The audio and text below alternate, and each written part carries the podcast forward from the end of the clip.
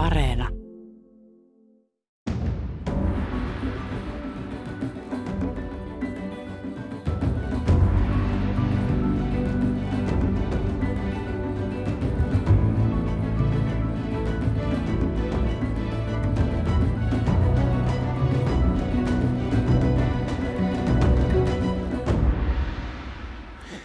Ja oikein hyvää huomenta. Minä olen Juha Virtanen maalikkona, kun katselee noita rakennusyhtiöiden tunnuslukuja, PEtä ja joskus niitä vuosikertomuksiakin tulee luettua, niin, niin maalikon näki, silmien mukaan niin rakennusalalla ei kovin hyvin mene, mutta mikä on totuus, analyytikko Olli Koponen Inderes Oystä? No kyllähän jos viime vuosia katsoo, niin onhan, onhan rakennusyhtiöille mennyt aika heikosti – taloudellisesti ja kannattavuuskehitys on ollut, ollut aika heikkoa.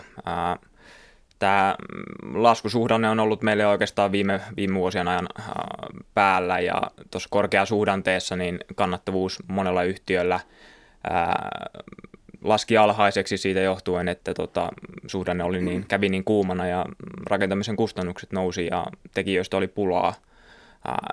rakennettiin ehkä vähän liian kiivaasti ja sitä kautta sitten rakennusyritysten tulos, tulos oli heikkoa.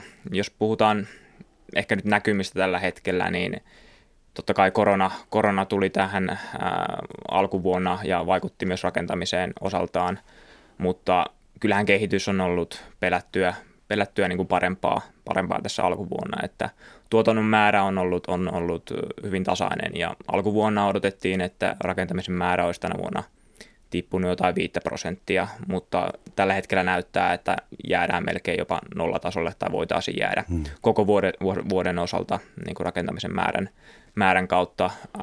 Asuntorakentaminen on mennyt kohtuullisen hyvin sen alkukevään niin kuin pelkojen jälkeen, kun mietittiin, että käykö asunnot kaupaksi vai ei. Ja oikeastaan sitten kesäkuussa, heinäkuussa, niin asuntojen kauppamäärät on lähtenyt selkeäseen nousuun. Ja kun puhutaan niin kuin ensimmäisen puol- vuosipuoliskon osalta niin kauppamäärät on, on vuoden takaisin nähden niin vain muutamia prosenttia alle sitten vuoden 2019. Ja myös rakennusyhtiöt viestii sitä, että kyllä myynti, myynti niin kuin hyvillä sijanneilla tekee vielä kauppansa ja, ja tota, tätä kautta sitten se asuntorakentamisen näkymä, vaikka jos katsoo tämmöisiä ennakoivia rakennuslupia, niin ne näyttää, että siellä alaspäin tullaan, mutta esimerkiksi nämä rakennus- tai asuntorakentamisen aloitukset mitkä sitten kertoo sitä seuraavien, seuraavien vuosien aktiviteetista, niin on ollut alkuvuonna nousussa. Että kyllä rakennusyhtiöt näkee siinä, siinä markkinassa myös sitten niin kuin hyviä mahdollisuuksia. Jos miettii muita rakentamisen aloja, niin totta kai liike- ja toimistorakentaminen on kärsinyt tässä. Nyt ei rakenneta enää yhtä paljon isoja kauppakeskuksia kuin aikaisemmin tässä kiivaamman suhdanteen aikana. Sekä sitten korona on vaikeuttanut etenkin, tai en sano vaikeuttanut, mutta pysähdyttänyt osittain investointeja esim. vaikka hotelli, hotelli- ja tota, matkustustiloille, tai jotka liittyy matkustamiseen. Ää, infrarakentamisessa julkinen elvytys on auttanut tätä. Valtion panostanut väylärakentamiseen ja tänä vuonna näyttää, että infrarakentaminen tulee kasvamaan tänä vuonna.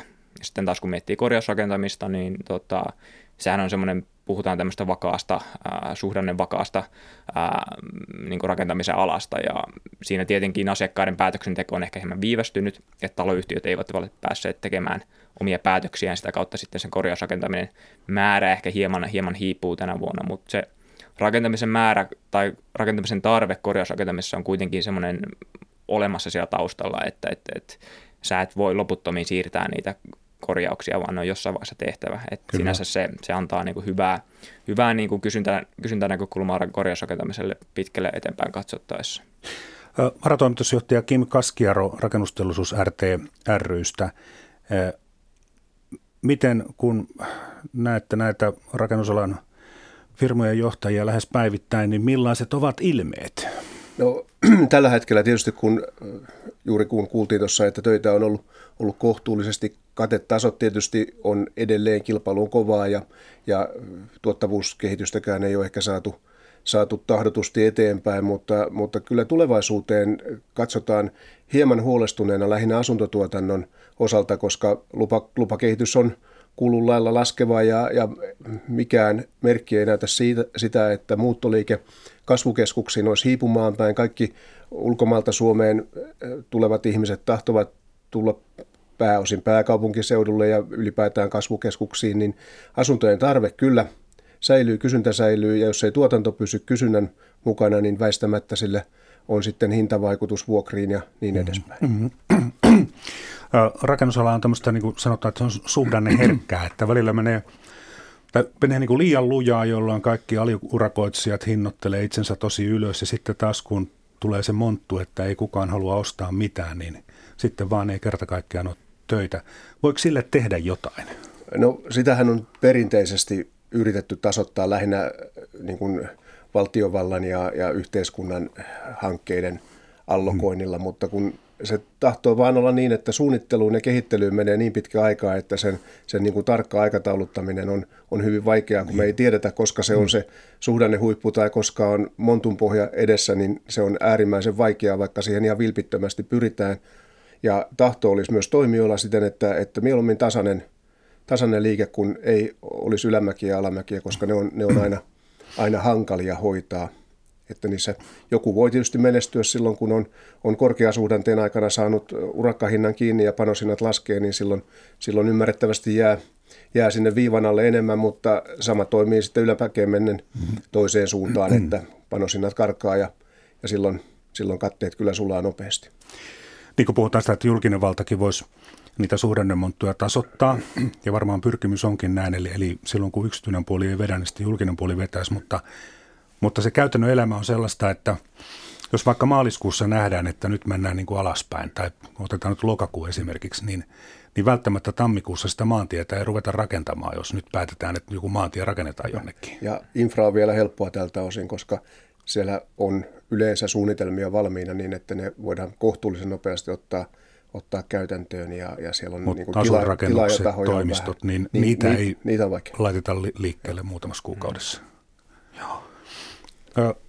No yksi, mikä tuli, on tullut, tulee maalikolle mieleen tästä rakentamisbisneksestä, on se, että voiko se koskaan ollakaan mitään kultakaivostoimintaa, koska se alalle tulo kynnys on kuitenkin paljon pienempi, kuin verrataan vaikka johonkin tietokoneiden tai kännyköiden tekemiseen tai paperikoneiden tekemiseen. Joo. Olli Koponen.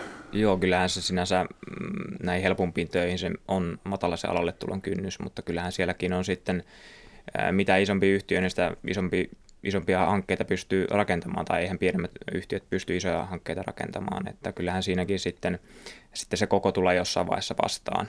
Mutta kyllähän tässä pitää miettiä myös sitä, että, että miksi, miksi rakennusyhtiöt on ollut ehkä huonoja sijoituskohteita viime vuosina, tai ehkä mm, voidaan puhua kymmenestä vuosistakin, niin onhan toi rakennusalan mm. tuottavuuskehitys, se on ollut ihan katastrofaalista viimeiset 20, 30, 40 vuotta – jos puhutaan muista teollisuuden aloista vaikka tai vaikka maataloudesta, niin siellä tuottavuus on esimerkiksi Jenkeissä niin 16 kertaistunut mm. 50-luvulta.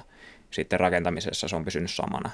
Et kyllähän nämä on syklisiä sijoituskohteita ja yleensä silloin, kun se mielipide on sitä, että, että, että näihin ei pitäisi pitäisi mm. sijoittaa, koska nämä ovat vain huonoja sijoituskohteita, niin yleensä silloin tämmöiset sykliset sijoituskohteet onkin sitten, onkin sitten hyviä sijoituskohteita, jos katsotaan eteenpäin. Mm. Mutta kun tällaista tuottavuutta, niin on helppo ymmärtää, että mm, jossain teollisuuslaitoksessa robotit tulee tekemään autoja ja kaikkea muuta vastaavaa, mutta onko se vain semmoinen kylmä tosiasia, että se ei rakennuspuolella muutu miksikään, että ei se robotti niitä elementtejä laita sinne seiniin? Kyllä tietysti jotain, jotain robot, robotiikkaa on, on jo kokeiltu ja, ja osin osin menestyksellä tehty lähinnä tuoteteollisuudessa, siis missä tehdään elementtejä ja, ja näitä valmisosia, niin siellä tuottavuuskehitys on ollut ihan, ihan kohtuullista. Eli on saatu automaatiota ja haettu uusia innovaatioita materiaalien yhdistämiseen ja käyttämiseen.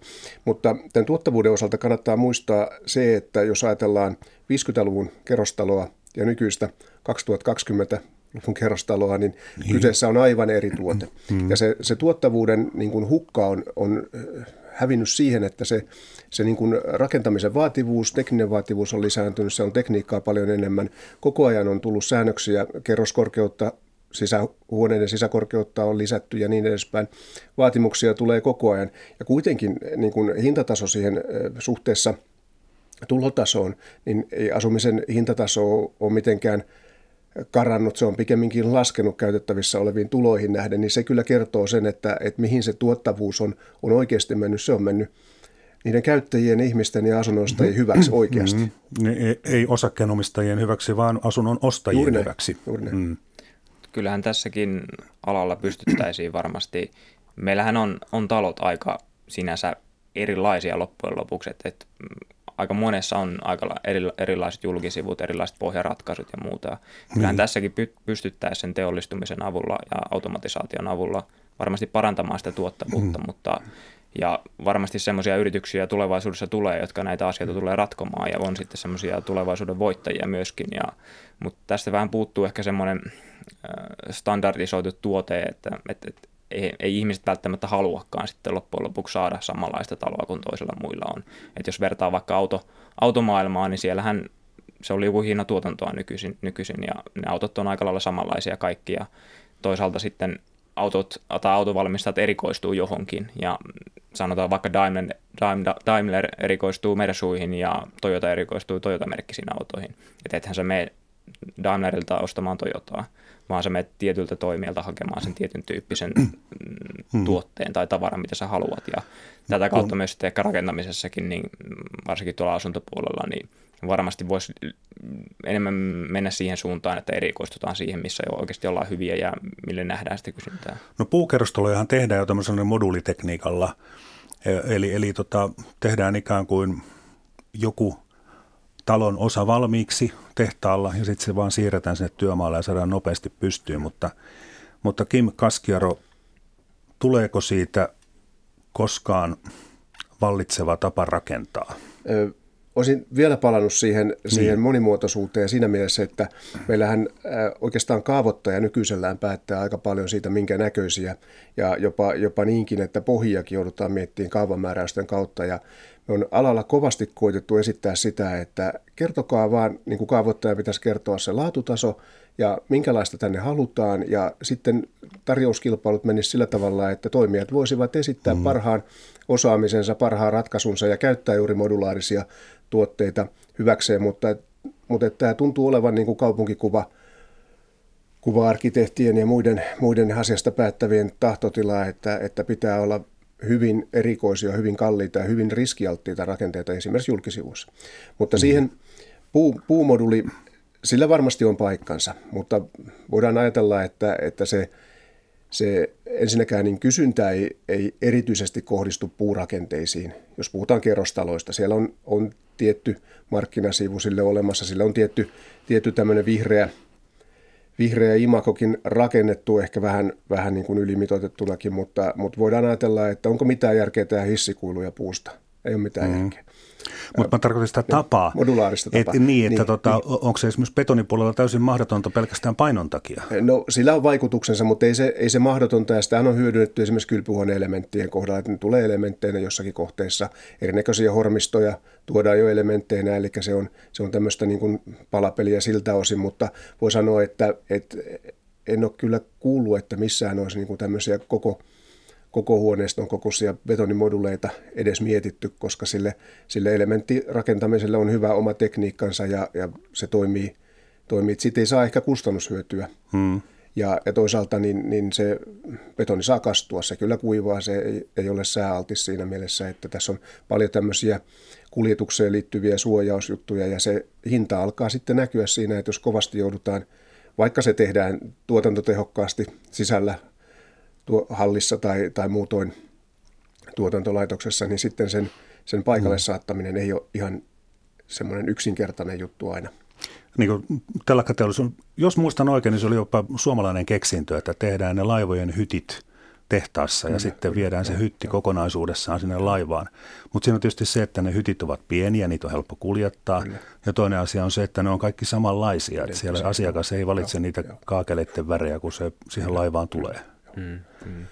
Ja, ja vielä siihen, siihen tota, kaavamääräyksiin, niin, niin niitä tehdään virkavastuulla ja sitten, sitten ne on pakko toteuttaa ja siltä ressukalta, joka sen kaiken maksaa, eli asunnon ostaja, niin mm. siltä ei kysytä yhtään mitään.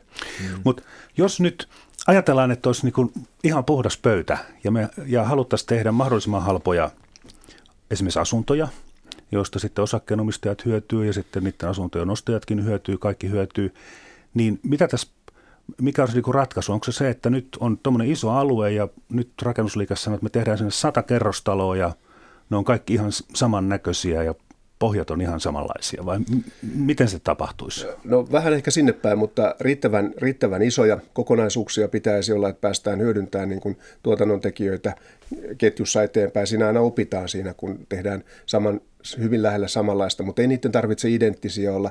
Mutta tärkeintä olisi, että päästäisiin siihen niin kuin, suunnittelemaan sen, sen, joka sen parhaiten osaa, niin sen pitäisi päästä suunnittelemaan se siten, että se täyttää ne kaavoittajan laatuvaatimukset ja täyttää kaiken, mitä, mitä sitten asunnon ostajat haluavat siihen, koska nyt jos se, se pakotettuna annetaan, niin tarjouskilpailussa ei ole välttämättä mieltä, kun kaikki joutuu laskemaan joka nippelin ihan samalla tavalla. Ei se, kukaan ei pysty käytännössä ostaa betoni yhtään halvemmalla tai, tai parveke-elementtejä yhtään halvemmalla kuin, kun se tingitty halvin hinta on. Ja silloin se johtaa siihen, että, että niitä ideoita, innovaatioita ei pääse syntymään, jolla, jolla saataisiin kehitettyä sitten edullisempia, toimivampia, laadukkaampia kenties tuotteita.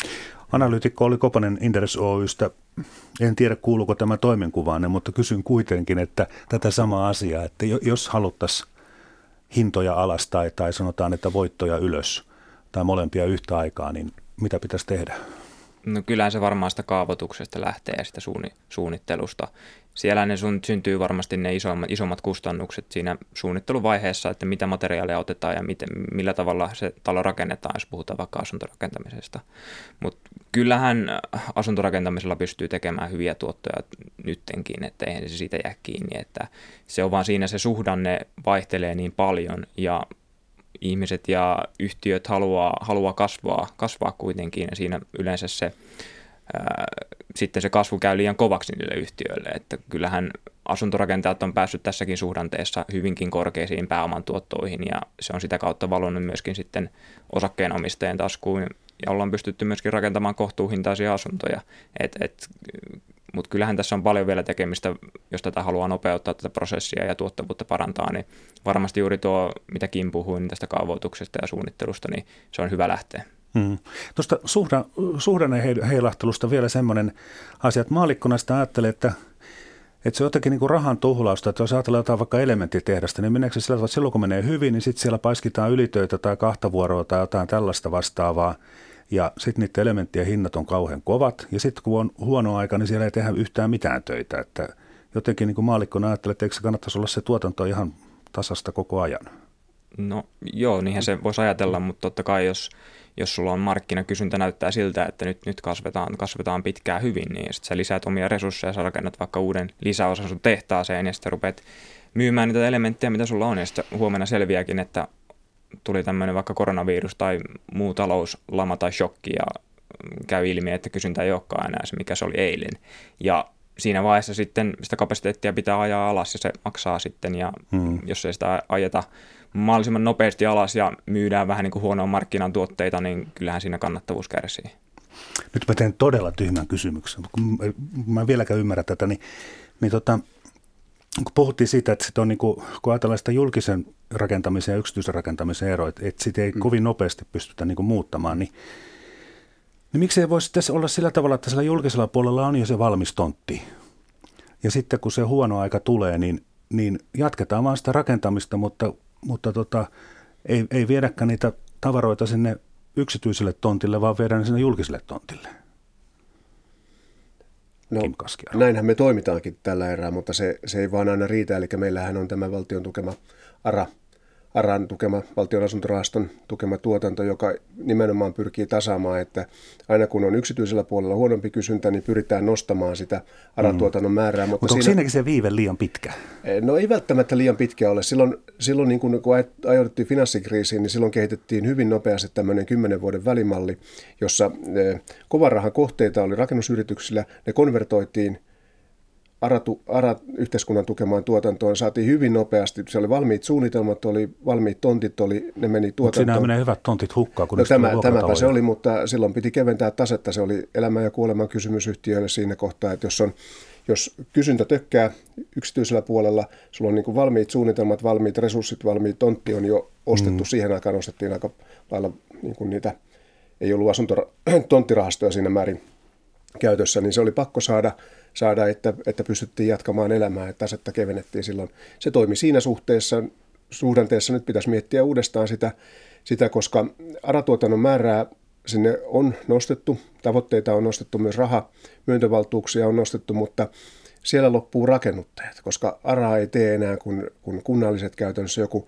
joku asuntosäätiön tapainen toimija, Y-säätiö tekee, niin ei ole, ei ole rakennuttajia ja se ei muuten onnistu, jos ei joku, joku sitä tee, teetä omaan taseeseensa ja kilpailuta sitä, sitä sitten urakoitsijoille. Että tässä tulee vastaan, että meidän pitäisi nyt saada semmoinen Oho. tukimalli, joka toimisi tähän niin kuin nykyisen valtion tukeman ja ihan puhtaan kovan rahan väliin pitäisi saada joku jonkunasteinen välimalli, jossa voitaisiin voitaisiin sitten miettiä, onko siinä sitten asukasrajoituksia, eli ei, mutta kuitenkin niin kuin, ehkä valtion täytetakaus voisi tämmöisen, tämmöisen niin kuin hankkeen viedä eteenpäin, koska sijoittajia olisi valmiita investoimaan rahaa, mutta, mutta jotain, jotain pitäisi saada siihen, siihen väliin, että, että tota, se lähtee menemään. Mm-hmm. Sitten mutta, voi, niin. voi myös miettiä, että onko se oikeasti valtion, valtion tehtävä tai julkisen vallan tehtävä niin kuin tasata talouden tai rakentamisen suhdanteita. Kyllähän yritykset itsekin voi yrittää sitä tehdä ja kyllähän nytkin on nähty suuntauksia rakennusyrityksillä siihen, että lisä, yritetään lisätä palveluita, jotka on tämmöisiä jatkuvan, jatkuvan niin kuin liiketoiminnan ää, niin kuin palveluita ja sitten äh, pyritään myöskin lisäämään korjausrakentamista. Se on ollut myös tämmöinen pieni trendi tässä, t- tässä viime aikoina. Äh, korjausrakentaminen on tämmöistä just suhdannevakaata. Sekä sitten yhtiö, isommat yhtiöt, niin heillä on myös infra- ja päällystysliiketoimintaa, joka on sitten luontaisesti tämmöistä vastasyklisempää toimintaa, kun se valtiovalta tulee ja tekee sitä väylärakentamista ja muuta infraelvytystä sitten. Et kyllähän siinä vastuu on myös sitten, sitten yrityksillä ja talouden suhdanteita tulee kuitenkin aina ja meillä on, on siitä riippuvaisia yrityksiä, eikä se sinänsä, sinänsä välttämättä tule mihinkään muuttumaan, mutta ehkä yrityksien itse pitäisi sitten hillitä sitä ää, kaikista suhdanneherkintä toimintaa sillä suhdanteen huipulla, et, et, et kun puhutaan uudisrakentamisesta, liiketoimistorakentaminen ja asuntorakentaminen mm. omaan taseeseen, niin sehän on kaikista periaatteessa riskisintä, mutta siinähän voi saada kaikista parhaimmat tuototkin niin tämän takia sitten hyvän suhdanteen aikaan tätä halutaan panostaa tähän, mutta sitten kun se tulee se talouden shokki tai tämmöinen, niin se voi loppua yhtäkkiä aika lailla seinään, seinään ja tätä kautta sitten sitä, se, se rakennusyritysten liiketoiminta lähtee alaspäin. Että kyllä tässä varmaan yritysten itsekin pitäisi katsoa vähän peiliin, peiliin tässä. Kuinka helppoa se on sitten siinä tilanteessa, kun huomataan, että nyt suhdanne rupeaa menee, menee huonoon suuntaan, että yhtäkkiä pannaankin ne samat kaverit sieltä uudisrakennuskohteesta sitten tekemään jotain korjausrakentamista? No se ei ole ihan, ihan niin kuin sormia näpsäyttävällä tehtävä asia, koska se vaatii erilaista osaamispohjaa. Niin. Se on ihan selvä, selvä juttu. Ja toinen asia, mikä siihen, kaikki voi sanoa, että kiinnostus korjausrakentamista kohtaan on, on hyvin laaja ja ymmärretään, että meillä tulee 70-luvun isot, isot tuotantomäärät, tulee väistämättä peruskorjaus ikään ja ne on pakko tehdä, mutta kun se aloitehan on sillä omistajalla. Ja, ja asunto-osakeyhtiön päätöksenteko on joskus aika kankeaa ja, ja ymmärretään, että siellä on osakkaita on erilaisessa asemassa, on jo elämänsä niin kuin loppukaarella olevia asunnon omistajia, joita nyt ei, ei juuri kiinnosta muuta kuin se, että seuraavat kymmenen vuotta tässä vielä pystyy olemaan. Ja sitten on taas nuoria perheitä, jotka on vastikään ostanut, jotka näkee sen niin kuin oman asunnon tarpeensa niin kuin kymmenien vuosien päähän. Ja, ja tämän päätöksenteko, dynamiikan yhdistäminen siellä asunto-osakeyhtiön kokouksessa on joskus aika, mm ja useimmiten se laukee vasta sitten, kun vakuutusyhtiö ilmoittaa, että ruvetaan irtisanomaan vakuutuksia vesivahinkojen runsauden takia, niin silloin se pakottaa tekemään. Mutta silloin, että tähän kaipaisin sellaista suunnitelmallisuutta ja niin kuin pitkän tähtäimen miettimistä, että kun se korjaaminen kuitenkin tulee, niin ne pystyttäisiin allokoimaan semmoiseen suhdannetilanteeseen, missä nyt ei ehkä ihan rajuin kysyntä ole. Niin se vaatisi sitä, sitä hyvää hoksnokkaa siellä ASOY-puolella, jossa voisi vois saada sekä, sekä tota laadullista tuotan, parempaa tuotantoa että rahallista säästöä. Niin tehdään semmoinen sopimus, että jollakin aikavälillä, joka voi olla kaksi tai kolme vuotta, niin, niin tehdään tämä urakka, mutta, mutta se rakennusyhtiö saa itse päättää, koska se aloittaa sen. No sekin voisi olla, mutta silloin, silloin useimmiten kun mm. nämä pitää kilpailuttaa, niin se on, se on käytännössä mahdoton, että, että niin. Voidaan tietysti kumppanuushankkeita tehdä, totta kai ne meille olisi varsin mieluisia. Silloin, silloin se palvelisi ehkä molempiin suuntiin tätä. No, metsäteollisuushan ostaa tuota puuta nimenomaan sillä idealla, että nyt tehdään tänään kaupat ja, ja metsäteollisuusfirma saa itse päättää seuraavan kahden tai kolmen vuoden aikana, että minä päivänä he hakevat ne puut. Kyllä, tässä on varmasti mm. semmoinen hyvä esimerkki siihen, siihen näillä, näillä varauksilla, että se päätös on aina siellä yksittäisillä osakkailla viime kädessä. Mm.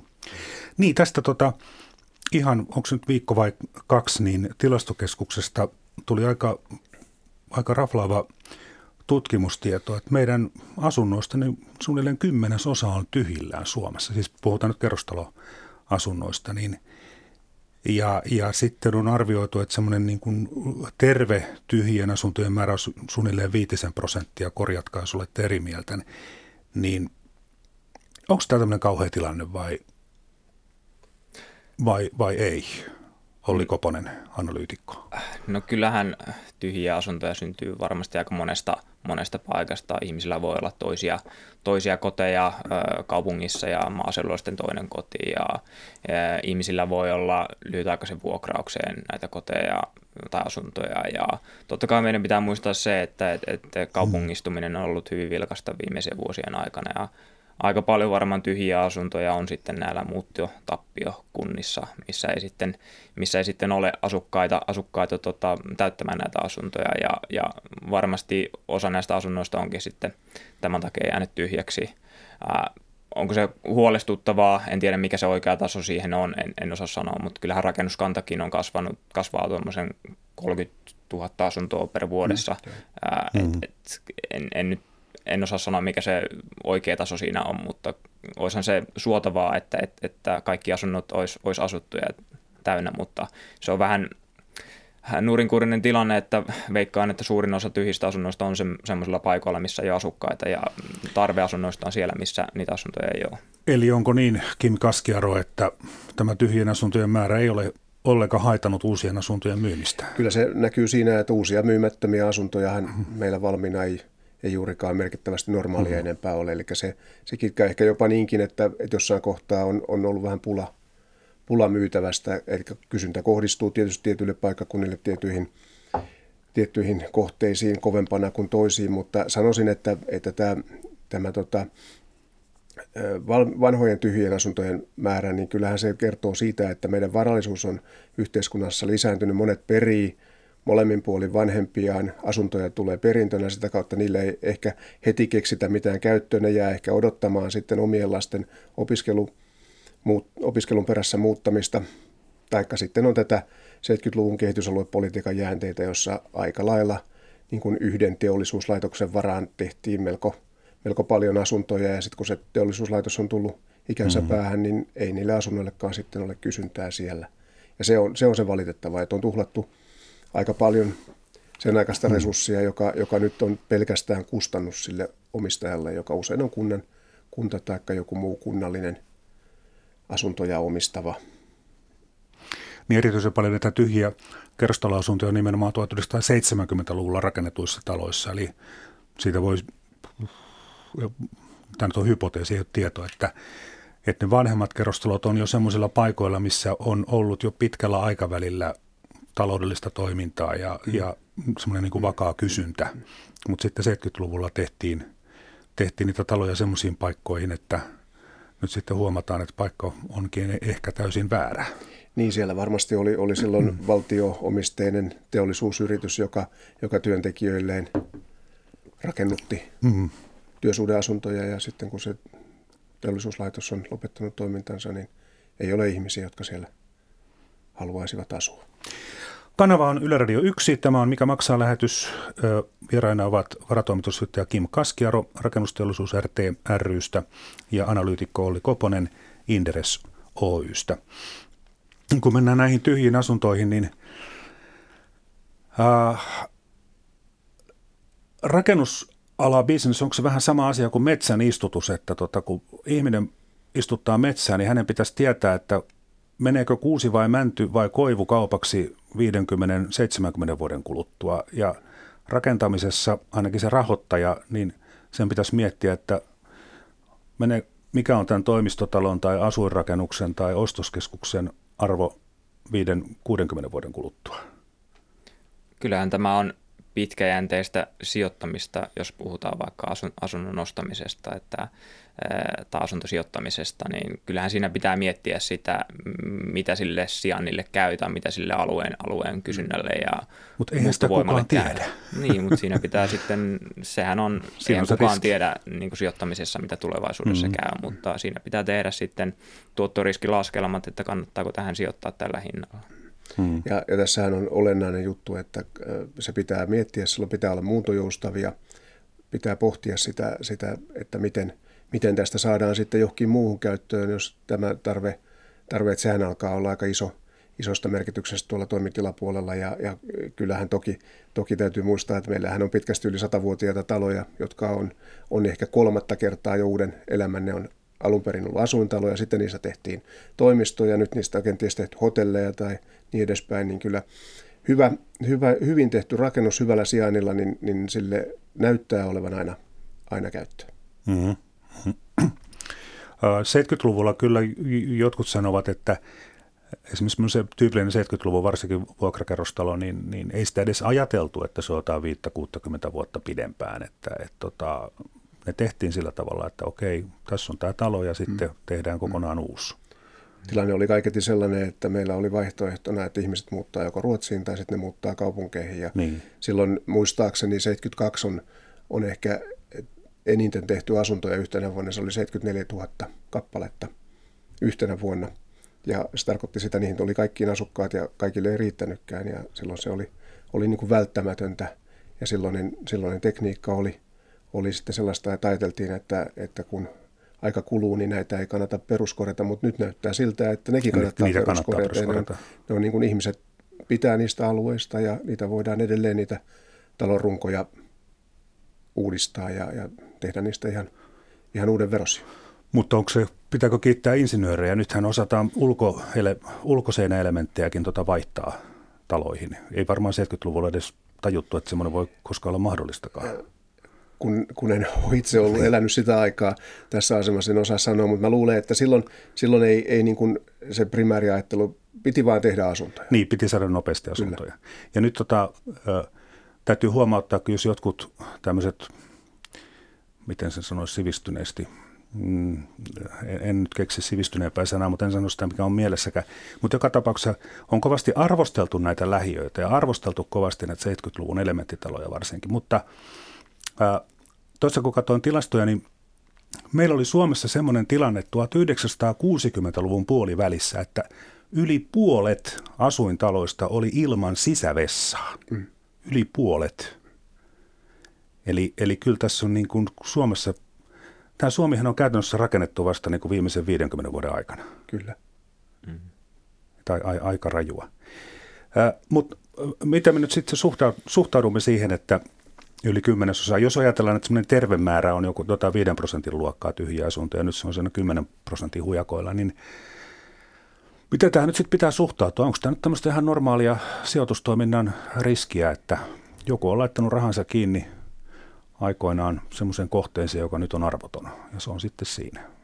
No eihän tämä välttämättä ole sijoitustoiminnankaan riski, että kyllähän ihmiset on ostaneet ja rakentaneet itselleen niin myös niitä taloja ja sitten vaan käy ilmi, että, että, että ei löydy vaan ostajia mm. sitten näille enää muuttotappiokunnille ja näille taloille, jotka on ehkä vähän huonojen, huonolla sijainnilla ja kun ehkä aikaisemmin siellä on juuri ollut joku tehdas tai teollisuuskeskittymä ja siellä on ollut paljon töitä ja asuntojen hinnatkin on ollut paljon korkeammalla. Mutta sitten kun tulee se vaihe, että meillä on 70-luvulla, 60-luvulla rakennettu talo ja se pitäisi periaatteessa peruskorjata kokonaan ja sitten asunton, asunnon arvo on paljon vähemmän kuin se peruskorjaus maksaa, niin kyllähän siinä sitten jää periaatteessa se, että jättääkö asunnon tyhjilleen vai purkaako asunnon pois siitä, että, mitä siinä oikeastaan jää sitten vaihtoehdoksi. Että tämä on varmaan se iso, iso kysymys tuossa. Hmm. Niin ei, ei varmaan kukaan edes osannut kuvitellakaan tämmöisiä megatrendejä tulee, että muuttoliike tulee olemaan niin raju, raju että ajateltiin, että siellä jotain, jotain. ja kyllähän tässä tietysti on, on näitä keskus paikkakuntia, jotka ruokkii sitä lähiympäristöä. Ja, ja todella hyvää on, että metsäteollisuuden esimerkiksi investoinnit keskiseen Suomeen äänekoskelle ja nyt sitten mahdollisesti sinne Kemi, Kemitornion seudulle tulee, niin, niin ne lisää ilman muuta sitä, sitä paikkakunnan toimeliaisuutta ja tuo, tuo sinne taloudellista mahdollisuutta elää, mutta kyllä sitten varmasti on semmoisia paikkakuntia, jotka, jotka hiljenee ja niiden asunnoillehan ei, jos ei niillä ole vaihtoarvoa, mutta saattaa niillä jotain käyttöarvoa mm-hmm. olla, että joku, mm-hmm. joku on, ja, mutta osa, osa pitää varmasti kylmästi purkaa, koska tyhjänä oleva talo on pelkkä kustannus. Mm-hmm. Tällä hetkellä pääkaupunkiseutu, jos ajatellaan niin kuin asuntojen kysyntää, oletetaan nyt, että tämmöinen kuvittelinen henkilö, joka miettii, että mihin rahani panen, kun haluaisin tota, asua jossakin. Ja oletetaan, että tällä henkilöllä on vielä mahdollisuus itse valita työpaikkansa ja se paikkakunnan, missä töissäkään. Niin tällä hetkellä tilanne lienee se, että pääkaupunkiseutu on aika varma sijoituskohde asunnolle. Samoin sitten nämä tämmöiset maakuntien ykköskaupungit, Kuopio, Jyväskylä, Tampere, Turku – tämän, tämän tyyppiset, Oulu varsin esim. myös ja moni muu. Mutta, mutta, mutta, kun se yksittäinen henkilö nyt sitten sen asuntonsa ostaa, niin mistä hän tietää, että mikä sen asunnon arvo on sitten tuota perikunnan taseessa 50 vuoden kuluttua? Voihan tässä käydä niinkin, että tämä globalisaatio on niin rajua, että Suomesta kaikki fiksut ihmiset lähtee töihin tuonne Välimeren rannikolle tai johonkin Saksaan ja täällä vaan köyhdytään koko ajan ja kuka kukaan täällä haluaa asua. Tai jos joku asuu, niin sillä ei ole ainakaan varaa maksaa niistä asunnosta yhtään mitään. Hmm. Jonkinlaisia oletuksia siinä pitää tietenkin aina tehdä ja, ja se on tietenkin yksi olemassa oleva oletus se, että pääkaupunkiseutu tulee porskuttamaan hyvin tulevaisuudessa myös ja täällä asuntojen hinnat, hinnat kasvaa ja tämä on hyvä sijoitus tai asumiskohde tai ostaa asunto täältä. Sitten toinen olemassa oleva totuus tai ennuste on se, että muuttotappiopaikkakunnilla ne asuntojen hinnat ei välttämättä hirveästi ainakaan nouse, jossain jopa sitten laskee. Mutta sitten taas jos miettii sijoittamisen puolta, niin mm. ää, huonompia paikkakuntia, niin siellä sitten vaihto tai toisella puolella on se, että Helsingistä pääkaupunkiseudulta saa aika huonoa vuokratuottoa että puhutaan muutamista prosenteista. Ja sitten kun sä menet vähän heikommille paikkakunnille, missä asunnon arvo ei välttämättä nouse, niin sitten vuokratuotot voi nousta lähemmäs jopa 10 prosenttia. Mutta tällä tarkoitin sitä, että menneisyys ei ole tae tulevasta. Eli ei, ei, ei, ei emmehän me kukaan niin, tiedä, mikä niin. tilanne on 50 vuoden kuluttua yhtään missään. Että Kyllä. joku riski siinä aina on, kun tekee Mutta pitkän sijoituksen. Olisin sitä mieltä, että jos ihmisen niin kuin omaa asumista miettii, niin sitä pitää miettiä sen asumisen kannalta. Miettiä, mm. missä, on, mm. missä on hyvä olla, missä, missä viihtyy, minkälaisella ja pohtia sitten seuraavaksi sitä, että mikä, mikä ennuste ja, ja, ja sanoisin, että kun, kun ostaa, ostaa hyvältä, siis laadukkaan, laadukkaalta alueelta hyvien liikenneyhteyksien, missä on monenlaisia työpaikkamahdollisuuksia, niin kyllä se riski alkaa olla aika pieni, että siinä, siinä mutta eihän asunnolla asunnon omistamisellahan ei sillä ole tarkoitus rikastua, mutta ei se hyvä tietysti ole niin, sekään. Mutta kyllä se kiva tekee. Joo, kaikillehan se maistuu, se on ihan selvä. selvä. Ja tässä suhteessa nostaisinkin keskusteluun semmoisen asian, kun, kun äh, tätä asumisen hintaa aina, aina se jossain kohtaa se on kohtuuton siihen tulotasoon nähden, se on myönnettävä ja joudutaan liikkuu pendelöimään pitkiä matkoja, mutta kenenkä onni olisi, että joskus sunnuntai-aamuna luettaisiin jostain lehdestä, että, että kaikkien asuntojen hinta on laskenut 10 prosenttia, niin luulisin, että se, se olisi kaikkein huonoin tilanne, tilanne kun, kun käydään tätä hintakeskustelua. Et tärkeintä on se, että hinnat pysyy, pysyy niin kuin kohtuullisesti hallinnassa ja, ja toimeliaisuus riittää niiden, niiden tekemiseen ja niiden kaupaksi menemiseen ja ihmiset voi, voi pääosin asua siellä, missä tuntuvat viihtyvänsä ja pystyvät käymään kohtuullisen matkan päästä töissä ja, että nämä yhtälöt kun täyttyy, niin meillä on asiat kun mm-hmm. kohtuullisen hyvin asumisen osa. Nyt korona-aikana on tullut semmoinen, semmoinen tilanne, että monihan on nyt sitten mennyt siihen kakkosasuntoonsa kesämökki tai joku ihan virallisesti kaavoitettu omakotitalo jossain maaseudulla, mitä on kesämökkinä käytetty. Niin, niin sitten taas kun äsken maalailin sitä, että kohta Suomessa kukaan asuu tai ei ainakaan kukaan, jolla on varaa maksaa asumisesta yhtään mitään, niin sitten taas niin kuin sen janan toisessa päässä on semmoinen – semmoinen mahdollinen tulevaisuusskenaario, että, että ei se maaseutu välttämättä nyt sitten tyhjenisikään, että mm. jos ihmiset siirtyykin tämmöiseen tapaan, että se varsinainen asunto on siellä maaseudulla ja sitten kaupungissa on semmoinen, niin kuin, kaupungissa on se kakkosasunto, missä mm. sitten käydään töiden takia mm. ja muuta vastaavaa. Joo, mulla itselläkin ehkä no, tämmöinen oma mielipide tai ajatuskin ollut, että onhan meillä miettii omaa sukupolvea, polveekin tässä nuorta, suht, suht nuorta sukupolvea, niin tota, kyllähän tämä teknologinen kehitys ja muu auttaa, auttaa tämmöisiä työnkin tekemistä sitten vähän kauempaa, kauempaa kuin sitten ihan pääkaupunkiseudulla, jos vaikka työpaikka on täällä, että ää, ei, ei tai en usko välttämättä, että tulevaisuudessa kaikki tulee sitten muuttamaan kaupunkiin tai pääkaupunkiseudulle, vaan yhä enemmän sitten meille tulee paremmat raideliikenneyhteydet ja liikenneyhteydet ylipäätänsä, että päästään nopeasti juuri liikkumaan vaikka pääkaupunkiseudulle tai missä se työpaikka ikinä sijaitseekaan, mutta että voitaisiin tehdä sitä perusduunia tai perustyötä sitten vaikka vähän kauempaa ja tätä myötä sitten voitaisiin ehkä muuttaa takaisin kotiseudulle, missä on vaikka vaikka sitten omat vanhemmat asuneet aikaisemmin ja sieltä on lähdetty opiskelemaan sitten pääkaupunkiseudulle töihin. Että et tämä voi olla myös osittain semmoinen, mikä voi, mikä voi sitten ehkä kaupungistumista hieman hidastaa. Mutta totta kai tämä ei ole kaikille, kaikille sama, sama tilanne, että joidenkin ihmisten on pakko olla paikan päällä, että eihän se kaikille onnistu tehdä etänä töitä ja käydä vaan silloin tällöin paikan päällä, vaan, vaan se on vain tietty ryhmä, joka siihen pystyy. Mm.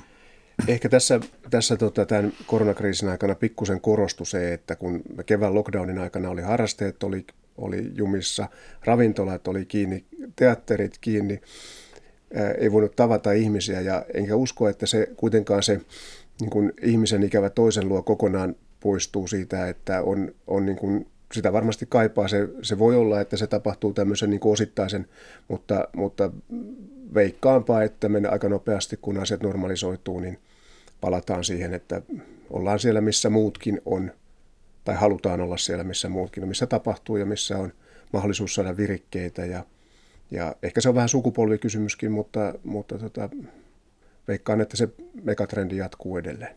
Hmm. Tuskin se iso, iso megatrendi siinä taustalla jo juuri olettomasti muuttuu. Niin, niin ihmisiä on niin erilaisia tietysti jos tykkää sienestyksestä ja marjastuksesta ja ampuu hirviä ja valkohäntäpeuroja, niin silloin se maalla asuminen on oikein mukavaa, mutta jos on sitten vähän sosiaalisempi ihminen, ja sitten onhan, onhan tämmöistäkin esitetty arviota, että varsinkin nuoret ikäluokat tekevät jo melkein niin päin, että he haluavat valita jonkun mukavan alueen kaupungin, missä asua, ja valitsevat sitten – sen jälkeen sen työpaikan, kyllä, kun kyllä, vanhemmat ikäpolvet teki niin, että he otti ensin sen työpaikan ja menivät työpaikan perässä. Kyllä se just näin. Joo, aika jännä. E, Tuossa kun ajatellaan nyt, meillä on tämmöisiä, tämmöisiä pikkuuutisia tullut siitä, että esimerkiksi Tapiola Heikintori ja moni muukin tämmöinen ostoskeskus, mikä on esimerkiksi 60-luvulla tehty, tai jo sitä aikaisemmin, niin – niillä ei ole enää kysyntää, se markkina on muuttunut täysin. Niin, ja sitten liittyen myös tähän koronaan, yksi mikä on, mitä mä oon ihmetellyt, on se, että minkä takia niitä uusia toimistotaloja kuitenkin tehdään koko ajan, kun eikö siinä ole sitten se riski taas toimistotalon sijoittajalle, että jos ne etätyöt ihan oikeasti lisääntyy, niin, niin tota, toimistotilaneliöitä per työntekijä tarvitaan jatkossa huomattavasti vähemmän. No joo, kuten Kim tuossa sanoi, niin kyllähän se tuossa trendi tai puheenaihe on ollut tässä koronan aikaa just, että etätöitä tehtäisiin merkittävästi enemmän tulevaisuudessa, mutta kyllä näen ihan itse, että kyllä kysyntää noille toimistotaloille riittää kyllä tulevaisuudessakin ja kyllä ihmiset tulee jossain vaiheessa palaamaan, palaamaan kyllä, kyllä toimistoille ja työpaikoilleen. Noin kauppakeskuksiin liittyen, niin siinä kyllä se markkina on, on muuttunut mm. aika voimakkaasti, että jos kymmenen vuotta sitten tehtiin kauppakeskus tai 20 vuotta sitten tehtiin kauppakeskus, mikä on täynnä vaan tietyn tyyppisiä liikkeitä, mitä saa nykyään nostettua verkkokaupasta paljon helpommin, vaikka niin kuin vaatteita tai muita tavaraa, tavaraa, niin kyllähän se kysyntäkuva niille on muuttunut aika radikaalisti. Ja nykyisin kauppakeskukset on enemmän sitten tämmöisiä, sanotaanko keskittyy ehkä enemmän palveluihin, kun taas sitten aikaisemmin keskityttiin ehkä tavaroihin ja tuotteisiin ja tämmöiseen kuluttamiseen – Ää, voi katsoa vaikka esimerkiksi Triplan kauppakeskusta tuossa Pasilassa, niin kyllähän siellä on hyvin paljon ravintoloita, siellä on elokuvateatteri, siellä on tämmöinen surfikeskus, siellä on eri, erityyppisiä palveluita, mitä ihmiset tulevat sinne tekemään. Ja sitten verkkokaupasta ostetaan, voidaan ostaa sitten niitä tuotteita, mm-hmm. mitä sieltä ei välttämättä sitten saada. Totta kai ihmisten pitää myös käydä kaupoissa ja testaamassa tuotteita, että eihän se kokonaan se verkkokauppa näitä ostoskeskuksien kysyntää poista, mutta kyllä se rakenne niissä kauppakeskuksissa mm. on muuttunut ja tulee muuttumaan. Joo, tuosta toimitiloista, toimistoista, niin, niin kyllä, kyllä varmasti on, on edelleen tulee olemaan kysyntää sellaisia niin kuin innovointia ja tämmöisiä asioita, niin ei niitä oikein etänä voi tehdä. Ja se vaatii se dynamiikan niin kuin mm. ihmisten läheisyyden ja sen, sen niin kuin reagoinnin nopeuden. Ja, ja jotain asioita kyllä. Ehkä tämä on niin, että jonkun verran tämmöinen pandemia nopeuttaa sitä muutosta. Että koko ajanhan tässä on havaittu, että pitää niin kuin käytössä oleva, oleva neliömäärä pienenee, mutta nyt, nyt ehkä taas tulee semmoinen murros, joka muuttaa sitä, sitä, että miten ne neliöt käytetään, minkälaisia työtiloja tehdään, mitä, mitä niin kuin tutkimus tuo mukanaan niin kuin tehokkuushyötyjä mm-hmm. ja ihmisten viihtyvyyttä ja, ja millä tavalla se työ organisoidaan, niin, niin se, tämä on varmaan yksi nopeuttava tekijä sille, mutta tuskin se peruskysyntä sieltä mihinkään häviää, mutta tässä on Toinen puoli on sitten ihan yhtä tärkeä, että mitä me tehdään niille vanhoille, jotka, jotka eivät enää kelpaa, ovat, ovat niin kuin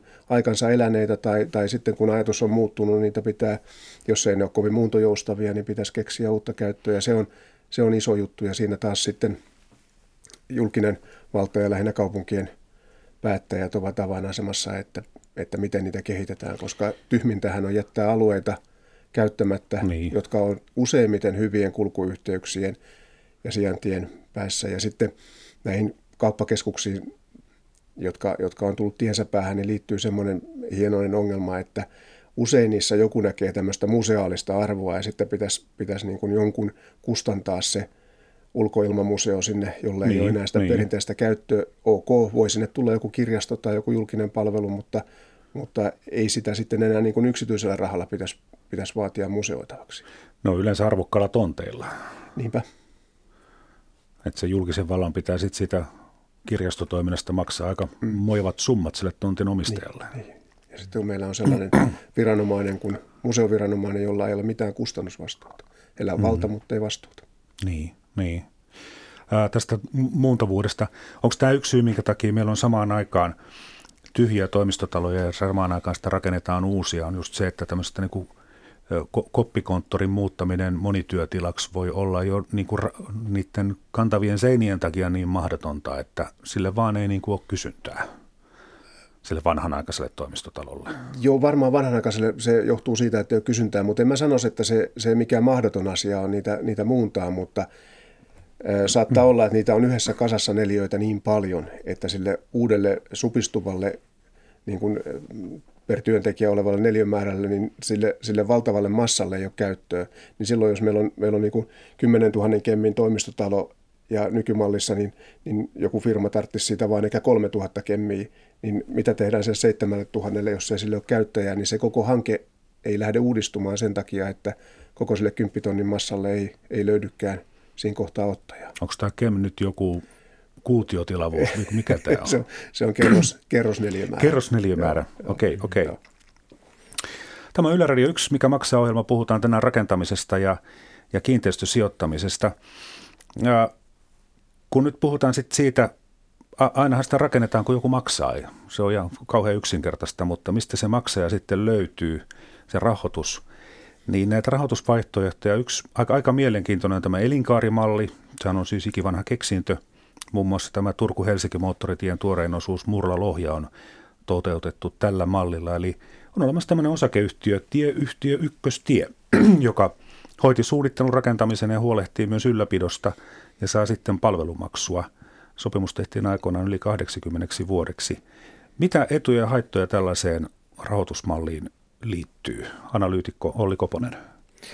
No totta kai elinkaarimalli, se sinänsä parantaa sitä jatkuvuutta, että on se, on se sama toimija, to, toimija siinä hankkeessa. Totta kai siihen liittyy aina myös sitten vastapuoliriski, että miten se toimija pysyy, pysyy sitten pystyssä ja muuta, mutta kyllähän tässä päästään sitten saman toimijan kanssa niin kuin suunnittelemaan ja huolehtimaan, huolehtimaan hankkeesta ja tätä kautta se jatkuvuus säilyy siinä. Ja kyllä näille varmasti niin kuin rahoittajia löytyy, varsinkin kun puhutaan tästä korkoympäristöstä ja sijoitusvaihtoehtojen maailmasta, että ää, monet isot sijoittajat etsii tämmöisiä vaihtoehtoisia sijoitusmuotoja ja juuri tämmöisen esim. tiehankkeisiin infraan sijoittaminen on, on yksi, yksi varten otettava vaihtoehto, että näissä on, suht, on suhteellisen hmm. ää, riskittömiä verrat, verrattuna esim. vaikka osakesijoittamiseen, että, että tätä kautta sitten varmasti löytyy, löytyy kyllä sijoittajia ja rahoittajia näihinkin hommiin. Hmm. Kim Kaskiaro.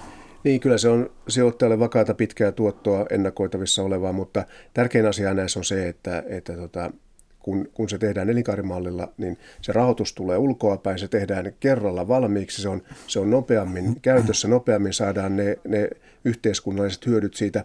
Jos ajatellaan sitä Turun, Turun moottoritien historiaa, niin ennen kuin se viimeinen pätkä tehtiin elinkaarella, niin sitä tehtiin semmoisessa viiden kilsan pätkissä vuosittain – kun oli budjettirahoitus tiukalla, niin riitti rahat vaan viiteen tai kymmenen kilometrin se tehtiin. Sitten se päättyi taas, oli vanhan tiepätkä ja nyt, nyt saatiin koko tie kerralla valmiiksi. Siinä on nopea, turvallinen liikkua ja siinä mm-hmm. mielessä se on, se on, on tota, olennaisesti hyvä juttu. Ja sitten se toinen elinkaaren minun mielestä mainio asia on, että kun siihen sisältyy se ylläpito, niin se pysyy siinä, siinä kunnossa, kun se on tarkoitettukin. Tätä ajattelinkin kysyä, että siinä on myös rakentajalla motiivi tehdä se hyvin, koska kun sen tekee kerralla hyvin, niin sitten ne, ne, ne kunnossapitokustannukset ovat hyvin pieniä. Hmm. Kyllä. Kyllä, kyllä. Ö, mutta rakennusliikkeen kannalta niin se lienee ihan se ja sama, että mistä se raha tulee, kunhan sitä vaan tulee.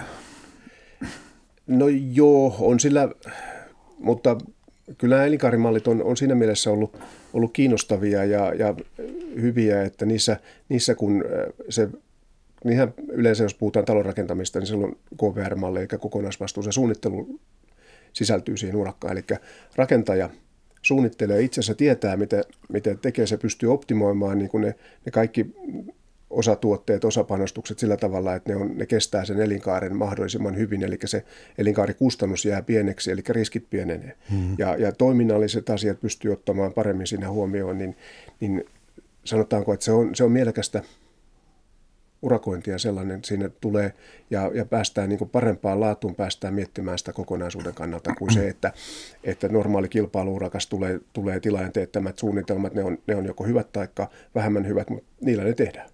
Et vaikuta mitään siihen, vaan teet sen, mitä tilaaja määrää ja sillä siisti. Studiossa ovat siis varatoimitusjohtaja Kim Kaskiaro, rakennusteollisuus RT rystä, joka on siis rakennusalan yritysten muodostama yhdistys, joka tekee elinkeinopoliittista edunvalvontaa. Ja lisäksi Kim Kaskiaro on saman organisaation talorakennusteollisuuden toimialajohtaja. Ja toinen vieras on analyytikko Olli Koponen Inderes Oystä. Inderes tekee siis analyysejä yrityksistä ja jakaa tietoa sijoittajille. Ja nyt mikä maksaa ohjelman perinteiseen tapaan viikon talousvinkit. Olli Koponen. No itse kun olen pörssiyrityksiä analysoivassa firmassa töissä ja muutenkin sijoitus, sijoituksia itsekin teen, niin haluaisin talousvinkkinä antaa sen, sen, sen vaan kuuntelijoille, että kannattaa aloittaa säästämään ja sijoittamaan. Se ei vaadi nykypäivänä kuin muutamia, muutamia kymppejä kuukaudessa tai sitäkään välttämättä. Ja ei asiasta tarvii ymmärtää kaikkea, vaan se voi tehdä myös ihan kustannustehokkaasti vaan vaikka osakemarkkinoihin tai kiinteistömarkkinoihin.